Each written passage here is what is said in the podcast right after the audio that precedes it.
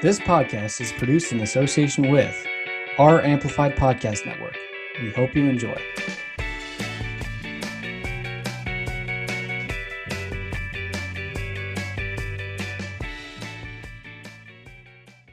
Hello, ladies, gentlemen, and everyone in between. Welcome to the fourth episode of A Theater Kid's Guide to the Galaxy. I'm your host, Luke Stevens, and today we'll be talking about the classic fairy tale and musical Rodgers and Hammerstein's Cinderella. Cinderella is a classic story that has been told countless times with many different renditions, being portrayed on the stage and screen throughout the years.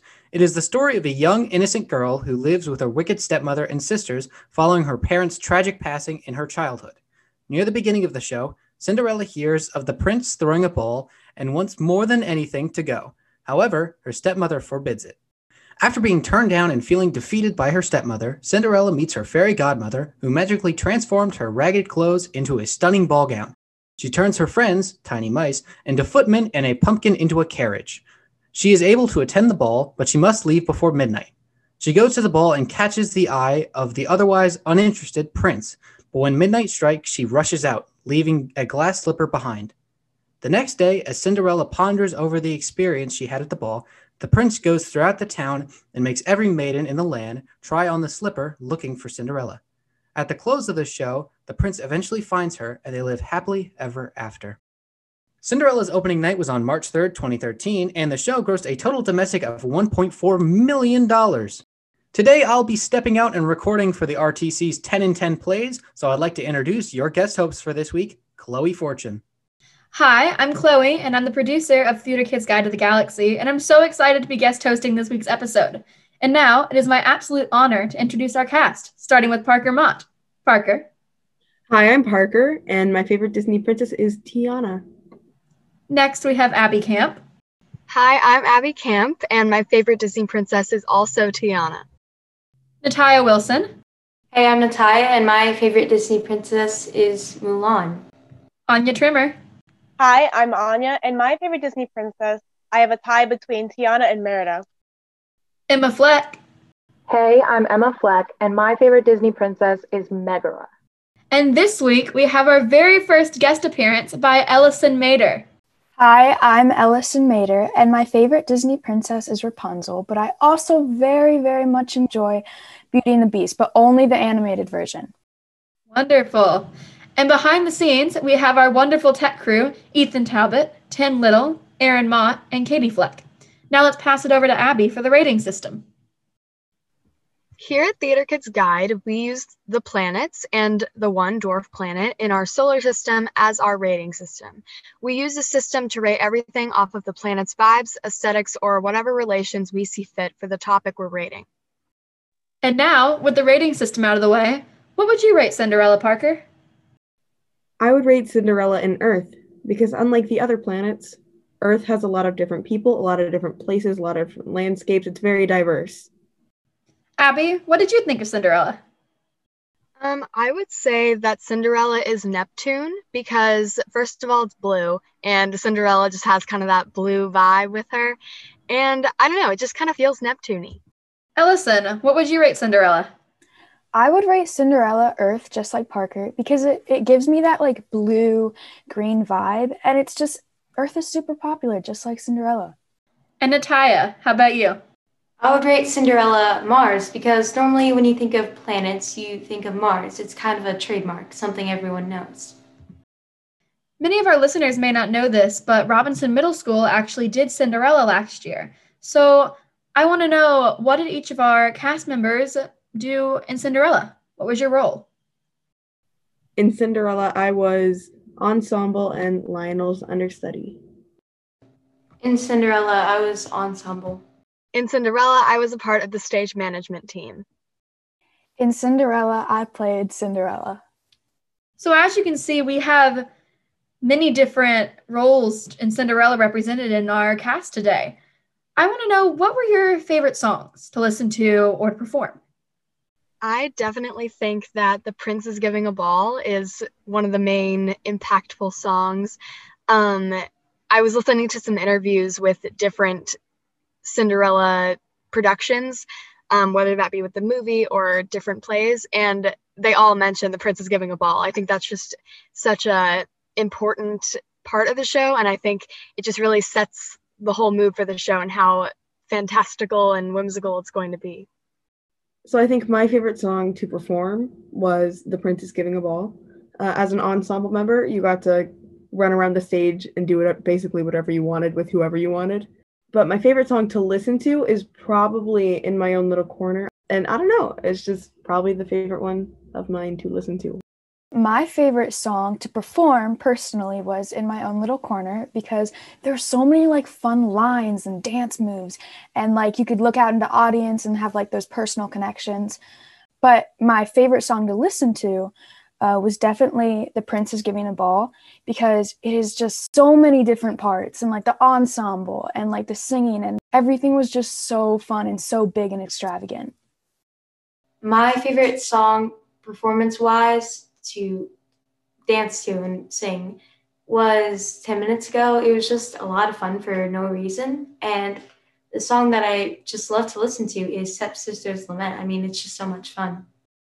I am definitely partial to In My Own Little Corner to listen to. I think that the wording and the lyrics are so beautiful and it's such a simple song. But it's simple in such a beautiful way and it just speaks to me like nothing else in Cinderella really does. What do you guys think were the most impactful songs in the show? What really stuck with you? I would bring back in my own little corner for that. I think that it's just such uh, you can feel what she's saying. Like you can personally feel it. Everything that she says and everything that she sings about. It's like you know her story completely. And um when I was looking this stuff up in the movie version of the Rodgers and Hammerstein Cinderella, when she was doing this song, uh, when she was like taking it, she was crying so much that they couldn't understand what she was saying. But she was saying that she just like got into the role that much through that song because she could just feel exactly what Cinderella was feeling in that moment. And I think that's really cool. I really like what you said about In My Little Corner. Would you say that you think that song is a whimsical and more dream song or more of a somber and sad song? Because I think it has elements of both. What are you guys' opinions on that?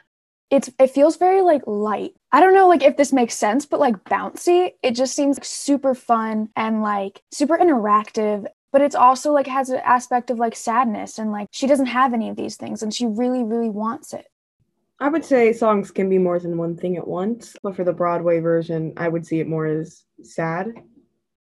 One of the things that uh, we had in our production was we had some of the little siblings of our cast members come on and just be the little kids, and and it was just so it was so beautiful to watch. I was the babysitter of them for the most part, and it, it was just so so nice to watch them because they were just in awe of her at all times.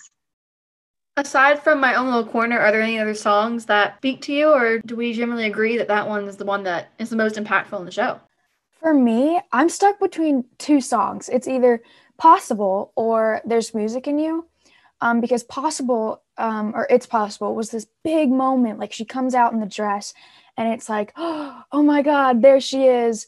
Um, but like also, There's Music in Me. It's like, it's just this big ensemble piece where everyone's happy. Everything went like well and it was just awesome. So like I'm really debating which one I think is most impactful, but I'm going to say there's music in you because it was like it was really speaking to the audience and it was the last few seconds of it and like it just went dark and it was like you know, it was like great feeling that I would say I watch Cinderella from more of an entertainment standpoint I don't see it as super emotional. Uh, in my own little corner, I I like it as whimsical, but in general, I don't feel too much like deeply emotionally with the songs, but I still love them for entertainment purposes.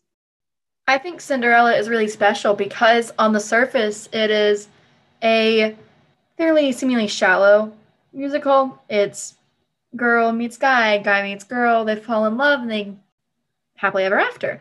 But when you look deeper, it's really got a lot of meaning and a lot of inner themes, which is one of the reasons I love it. One of my favorite things about it is watching it every time you notice different things and you notice in different productions as well what each one focuses in on as far as themes.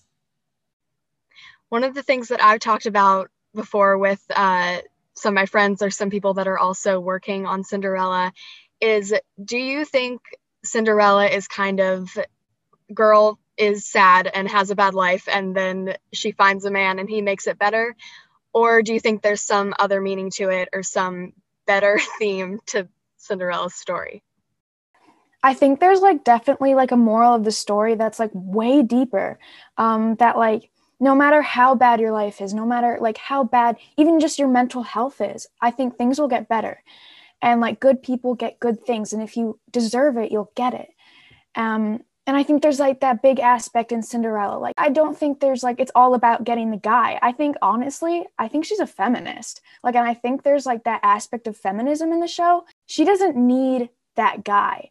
She, she, that's not like her big thing. She just wants her life to get better and she wants things to be better for herself. And like, you know, the boy just, you know, just comes along with it. It just, it comes with the package of being happy. I love that idea of the fact that the boy just comes with the package. I think that if you look closer, Cinderella doesn't go searching after her prince. He kind of comes to her. She leaves the ball three times. She pretty much ditches him three times, and then he's in love with her and wants to come find her. So it's a little bit of a reversed fairy tale in a way, as she is not pining for him as much as he's pining for her.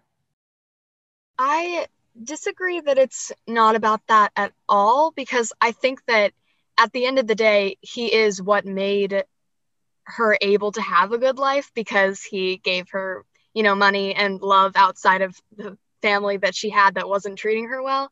However, I do think that that's not the only thing that like she wanted. That's not the only thing that she needed. And I think it's interesting to notice that she kind of got all that she wanted throughout the show for example, she wanted to leave the house and her fairy godmother got her to the party. You know what I mean? So it's like she she wanted to find people. She wanted to go out there and not be around her family that was mean to her. So was it truly the guy that helped her out or was it more her fairy godmother that helped her out?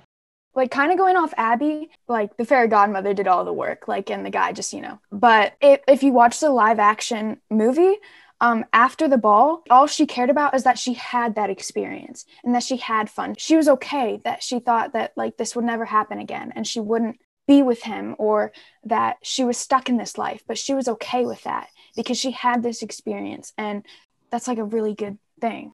So, thinking about what everyone has said and like perceived so far, um, I actually am starting to think, well, it seems sarcastic in the way that she gets everything she wants and she lives happily ever after. And the man does not give her everything she wants. So there is definitely that feminism where, you know, the fairy godmother gives her what she wants, but it's also, it doesn't seem realistic. There is no such thing as a fairy godmother, or at least not to my knowledge. So maybe there's a different moral to the story. I would like to bring up in respects to our comments on feminism in relation to the fairy godmother and Cinderella. I'd like to point out that women's equality and having equal rights in regards to feminism is neither fairy tale nor myth. In reality, feminism is a very real topic and can't truly be equated to fairy godmother magic in regards to the musical Cinderella or real life. Something I noticed is that it was really mostly her. It was her believing that this was actually possible, and the fairy godmother just had the magic to do it. But it was her that wished for it. It was her that believed it and really desired for it that led her to go to the ball. And I think that obviously the fairy godmother had a big part in it. But if she didn't believe and if she didn't wish for it, and if she was so down in the dumps that she didn't think this would happen, and she wouldn't have gone and none of this would have happened. So i really think it was it was her who like started it all and did it. Exactly. If you actually think about it like this show it wouldn't happen without the fairy godmother. But at the end of the day like the prince isn't essential to the story. If you actually think about how she got where she did by the end of the story and what happened it's really all premeditated by the fairy godmother Abby, you just mentioned that you don't feel that the prince is essential to the story. That brings up an interesting point of not really who's your favorite character, but who is the best character and who's the worst. I think the best character is the fairy godmother, and I assume that's a popular opinion. You know, she just she does all the work, she does all the hard stuff. She thinks through everything for Cinderella, so Cinderella just kind of has to go about her life and everything kind of falls into place for her. Um yeah, I just think fairy godmother she's she's a real one. She just knows she knows how to fix Cinderella's life and she just does it super easily. Looking at this show from a perspective of if I was in that universe, I think that the king or queen would actually be the best character because they are well off. They can do whatever they want. And even though they're they don't have a fairy godmother, or maybe they do, they still have all this power and they are on top of a monarchy. But they've left Cinderella in the dumps pretty much. They're one of the reasons that she's there, in addition to her stepmother. So, are they really the best characters, or are they in some ways the worst characters as well? Looking at it from an audience perspective, they're not good characters at all, as you know, they don't support, you know, the kind and gentle main character or protagonist. They are against that for no reason, really. But their characters, the character themselves, have the best life. This might be controversial, but my personal favorite character was the stepmother. And when I'm watching a show, I usually think of my favorite character is usually the one who starts it all. It's like this kind of cause and effect type thing. So, like, my favorite character was definitely the stepmother because without the stepmother, none of this would have happened. Um, Cinderella would have been treated fine and she wouldn't have had all these dreams and she wouldn't have this perfect personality that she has. It's like humble, kind, amazing and all this stuff like without the stepmother she wouldn't have had all those characteristics but also i just really love stepmother because she's so funny. She's just such a fun character that i just love. So basically what ellison is saying not to be like rude uh, is that the nicer you are the more abused you are. What? No. I think a better way to put that would be you have to go through those experiences to understand and to have those traits. Basically, start from the bottom to get to the top. No one has mentioned the silent heroes of the show yet, which are the animals. In productions of Cinderella, which include them, they are very important to the story because without them, Cinderella wouldn't have gotten to the ball and she wouldn't have the connection and kindness towards living things that she has. I think we need to mention them. I disagree with you.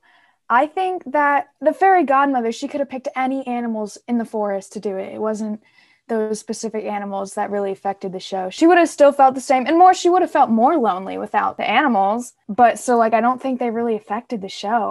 I think that the animals and the pumpkin should have believed in themselves and they should have stayed magical past midnight because honestly, they're the worst characters. They're so rude to Cinderella.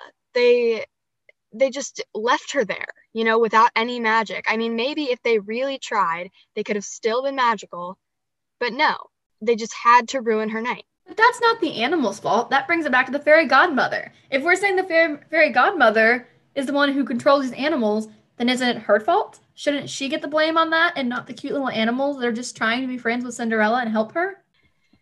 I mean, yeah, like that's the smart thing to think. But at the same time, you can't help but be mad because, like, the pumpkin, you know, you could have stayed a pretty carriage. Wouldn't you want to stay a pretty carriage? And at the same time, like, fairy godmother was doing it for Cinderella's own good. So I guess I should stop being mad, but you know what I mean. I think that it comes down to the personal connections we feel to all the characters as to which one is our favorite and which ones are not our favorite. In every production that is different, which brings me to the point of what about the movie remakes of Cinderella? How do you feel that they compare to the Rodgers and Hammerstein's versions? What are the differences and what are the similarities? I think as a whole, the movie remakes of Cinderella do not live up to this show. I think that they, you know, they're classic princess stories, but there's something different about the Broadway Cinderella Rodgers and Hammerstein show. I think it just has so much more substance and it just makes you feel everything. Like there's no in my own little corner kind of song that just makes you feel like I want that for you too, Cinderella. You know what I mean? like you don't really you don't really get that. Yeah, I definitely agree. Um, because like when you're watching the show, um, you can like have a personal connection with the actors or like if you're an actor you can have a personal connection with the audience and it's like a one time thing. But like if you're just watching the movie it's like you're not in that world. You're not you're just watching it from like the outside and it's not like it doesn't give you that same feeling. But like seeing a show it's like oh it's so amazing because like definitely with like the personal connections with like the the songs obviously in my own little corner or there's music in you there's those connections with the audience like relate to this and i can relate to you and like all this stuff and so definitely the sh- the, the play um, is a lot better. I personally love seeing the plays rather than the movies because there's that experience that's with it. I always, in general, enjoy seeing shows better than I do the re- movie remakes. I think that you get more personal connection from a live show than you do from any type of movie. I will say, however, that of the movie remakes of Disney fairy tales and gen- in general live action remakes, I feel like Cinderella has one of the best and has some good movie remakes throughout the years. Fun fact about the Rodgers and Hammerstein version um, in the movie is that the lead Cinderella, who was 17 at the time of auditions, she didn't get the part at the beginning. But the director of the movie actually talked to Mr. Roger um, from Rodgers and Hammerstein, and he was like, "You need to give her another chance," because he had seen her on a Broadway show and he really liked her. And so yeah, then they had a one-on-one audition, and she got the part after that. I think we can all agree that seeing the show is much better than seeing the movie remake because there's so many connections and like there's so many different ways that you can make a show, different types of characters and different types of shows you can do with just that one show instead of just like with a movie. There's only really one way to make it, but like with a show, there's so many different aspects that you can add and different ways and characters and things like that. There's so many different things you can do with it.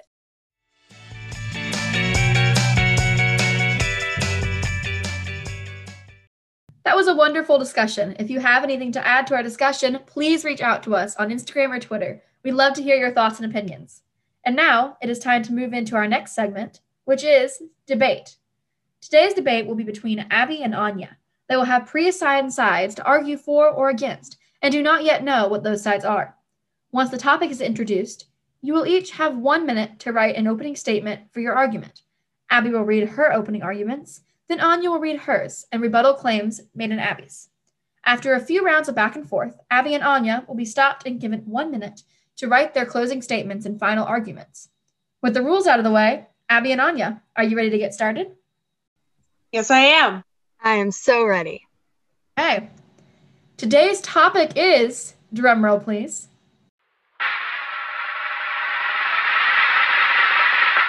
Should students be paid to go to school?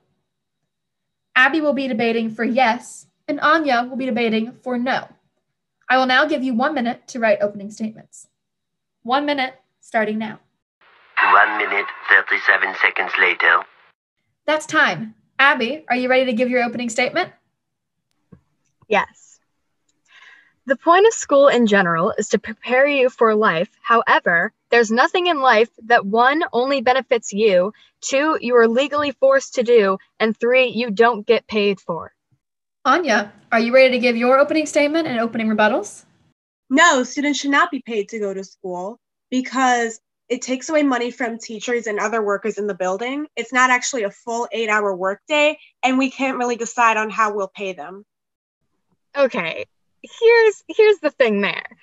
The Hmm. money doesn't have to come out of the teacher's pay. It could be, you know, like tax taxpayer dollars. You're saying we should tax the people more? Is that what you're saying? More tax? Um, I mean, I'm not going to get political here, but I think that it's, you know, it's maybe something to think about. Students, it, is two an eight hour day. If you think about it, it's like seven and a half hours to eight hours. And also, like, what work can you think of that, like, you just legally have to do?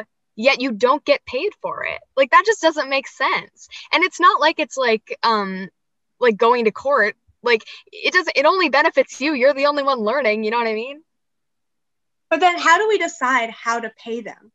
Do you pay them based on the grades they get? Do you pay them based on the hours they attend school? Because then that's not really a fair thing. Because one kid could get 50 bucks for getting an A on their test, then some other kid gets hundred bucks for attending school for a full week, then some other kid gets five dollars because he got a C in algebra. How do you decide on how to pay them? No, no, no, no, no, no, no. It's a, it's a basic wage that everyone gets. A week of school means this much money. However, it doesn't have to be that much. I just think that we should get compensated in some way because, I mean, there's some times where I'm telling my dad about the work that I'm doing in school, and he's like, "Wow, I didn't even have to do that much in in my work." And he works in an office building, so like, I don't know. It just to me, it makes sense. Okay, so our dads are very different. I can tell right now because my dad yells about how much the school is soft and does not give the kids the learning and education that they need. So that just gives you a hint of the kind of environment that I was raised in.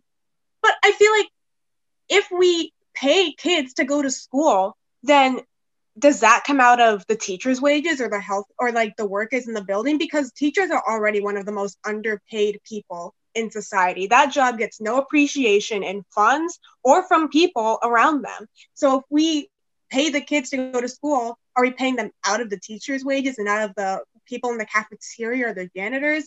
Or are we taking money from the families who are already really giving their kids money for fundraisers, school dances, things to attend at school like the plays? Like how do you decide how do you get more money from that? I completely agree with you with the whole like teacher thing that they don't get enough money totally agree because if it weren't for teachers, like we wouldn't have smart people. However, at the same time, the money does not have to come from their wages. You know what I mean? Like maybe like everyone in general gets taxed a couple dollars more. You know what I mean? A Couple dollars. A Couple dollars isn't much. And then, you know, a, a kid going to school gets a couple couple cents a week couple cents a week for going to school. It's it's not like a big deal, but it just shows you that your work is worth something because if we're showing people that they can work super hard and get nothing for it during school, what are they going to think during work? When you're actually in work, you can do a lot of hard projects and a lot of good things, and you won't get any appreciation. So we're preparing them for that.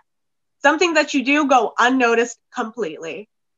I mean, not in all jobs. I feel like most jobs you get paid for the work you do. I just feel like, you know, there's, it's, it's something that's mandatory and it's not like it's volunteer work. Like, you know what I mean? Volunteer work, you don't get paid because you're like, I will do this work to help other people. And I appreciate that. But also, school is just for yourself. You're just learning for yourself. But like you're not you're not just volunteering because if you don't go to school, you go to jail or juvie or what I don't know. But something happens and you know, I think you should get paid for for going to school. So do you think each kid should get paid the same? Like ten dollars for a day? Kind of like a minimum wage worker. Do you think that's how that should work? I mean, ten dollars a day is, is a lot, but I would say maybe like, you know, if we can five dollars a less than minimum wage. Okay, let me just write that down real quick. for this job specifically because school is mandatory and you know that that okay here's my point school is mandatory but you still have to work a bunch so therefore you should get compensated in some way but because it's mandatory you probably don't need that much money for it because you know you you're just doing what you're supposed to do. You know what i mean? But at the same time people do a lot of work in school. You know you spend your whole time just doing assignments that your boss aka teacher gives you. It, it makes sense as like a work environment you know? There there was something like work hard. Like if you're working hard then you should get you should get paid for it in some way. So say I'm going to use two totally random names here. If there's a girl named Abby and she is failing all of her classes, and then there's a girl named Anya who is excelling in everything, are they going to get paid the same amount of money?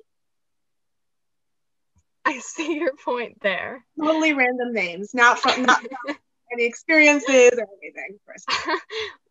I see your point there. Um, but at the same time, yeah, maybe maybe maybe if you're failing, you don't get as much money because you're obviously not trying as hard. So then that how does that help kids with learning disabilities like dyslexia? How does that Well, you help? don't get you don't fail all your classes just because you have I'm not saying dyslexia. they're failing all their classes. I'm saying that they have a harder they have a harder time. Kids who have dyslexia, kids who can't remember things as well as other kids do, they can't memorize, they can't study as well. It takes a lot of extra time. Well, then how do those kids is it fair for them to get less money because maybe they're having a harder struggle? No, that doesn't. No, that's not what I'm saying. I'm just saying personally, maybe they pay more by the grade. Like the older you are, the more money you get because obviously you're doing harder learning. You know what I mean? Like when you're in kindergarten and you're learning shapes, are you going to get the same amount of money as like a junior learning calculus? I don't know. I'm not saying exactly what the specific amounts of money are. I just think in some way children should be compensated for the stuff that they're doing because they're doing a lot and we're just kids. So there are kids in kindergarten learning about shapes that you think should be paid to learn about shapes. Am I am I saying that right? Is that See, correct? that's where the less money when you're younger comes in because coloring isn't as strenuous as, you know, like I said, calculus. And it, it makes sense to me. It makes sense that when you're doing work, you deserve payment for it. As a minor, it's very hard to get a job.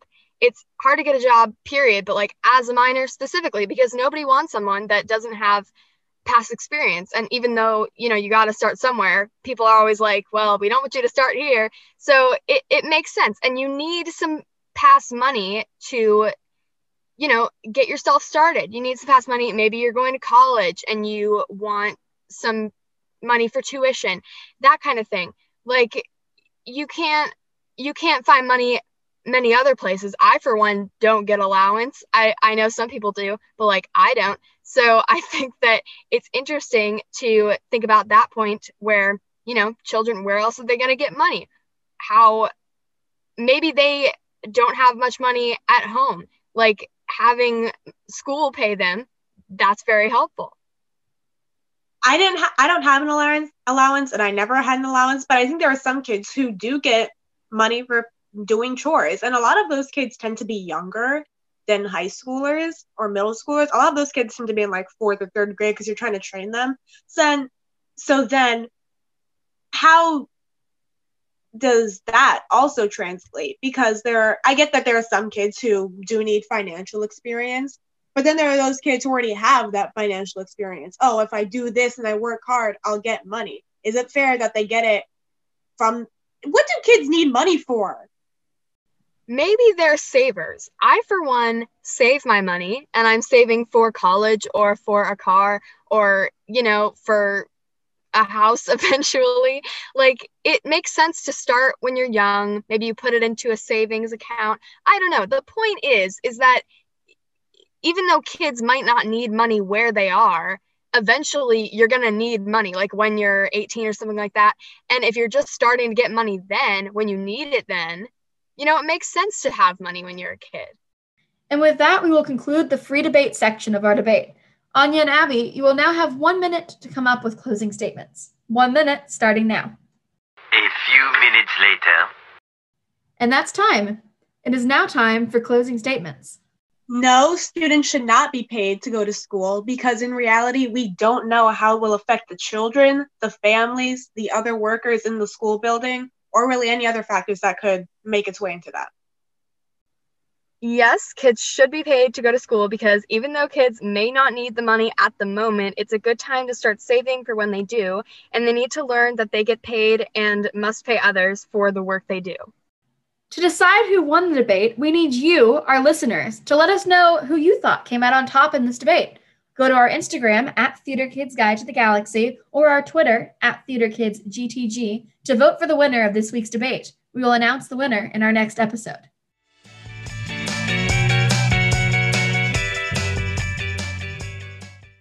That was a really great debate.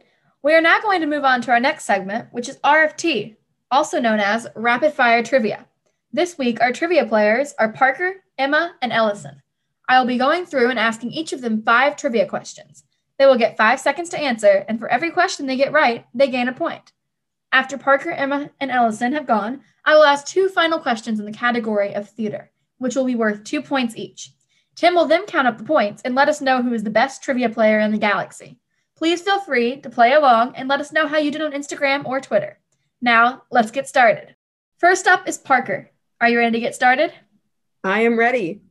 Okay. First question What is the rarest M&M color? Brown. Correct. In which European city would one find Orly Airport? London. Incorrect. Paris. Fissures, vents, and plugs are all associated with which geological feature? Rocks. Volcanoes. I Know Why the Caged Bird Sings is an autobiography about the early years of what inspirational African American writer and poet? Harriet Tubman. No, what? I know Harriet Tubman's not a poet. Maya Angelou. What is the tallest breed of dog in the world? A, D- a Doberman. Great Dane. And now it's Emma's turn. Emma, are you ready? No, but let's do this. Okay. What is the softest mineral in the world? Mercury. Talc. What is the world's biggest island? Australia. Greenland. Which two countries share the longest international border? Europe and Asia. Canada and the USA. Europe and Asia are not countries. Okay. Okay. Let's do this. How many hearts does an octopus have? Three. Correct. Who was the first woman to win a Nobel Prize in 1903? Rosalind Franklin. Marie Curie. Oh. And finally, Ellison, are you ready? Um, sure. Okay. Water has a pH level of around what? Seven. Correct. Which horoscope sign has a crab? Cancer. Correct. What is the most common letter in the English alphabet? A. E. Cirque du Soleil started in what country? Italy. Canada. What is Japanese sake made from? Is that like a game? Silk. Rice.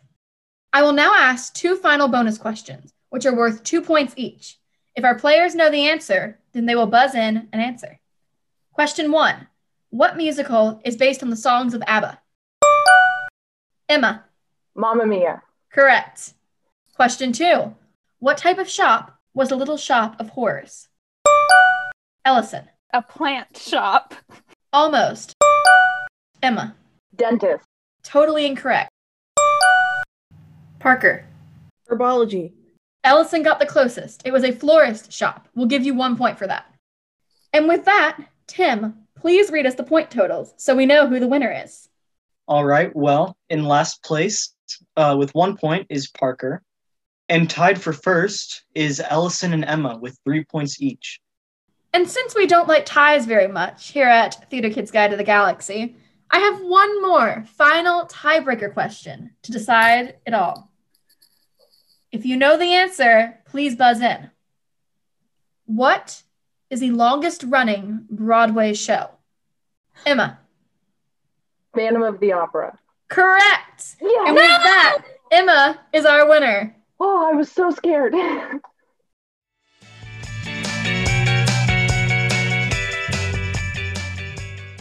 That was so much fun. Thank you to each of today's players. But sadly, that is all the time we have for today. I had a wonderful time guest hosting, and I want to thank each and every one of our listeners. Thank you so much for tuning in, and make sure you come back next week for more of a Theater Kids Guide to the Galaxy. Please follow us on Instagram at Theater Kids Guide to the Galaxy and Twitter at Theater Kids GTG for more content. And feel free to check out all of the other awesome podcasts on the R Amplified network. Also, check out Rambunctious Theater Company's 10 and 10. Thanks again for listening, and I hope you have an amazing day. Bye.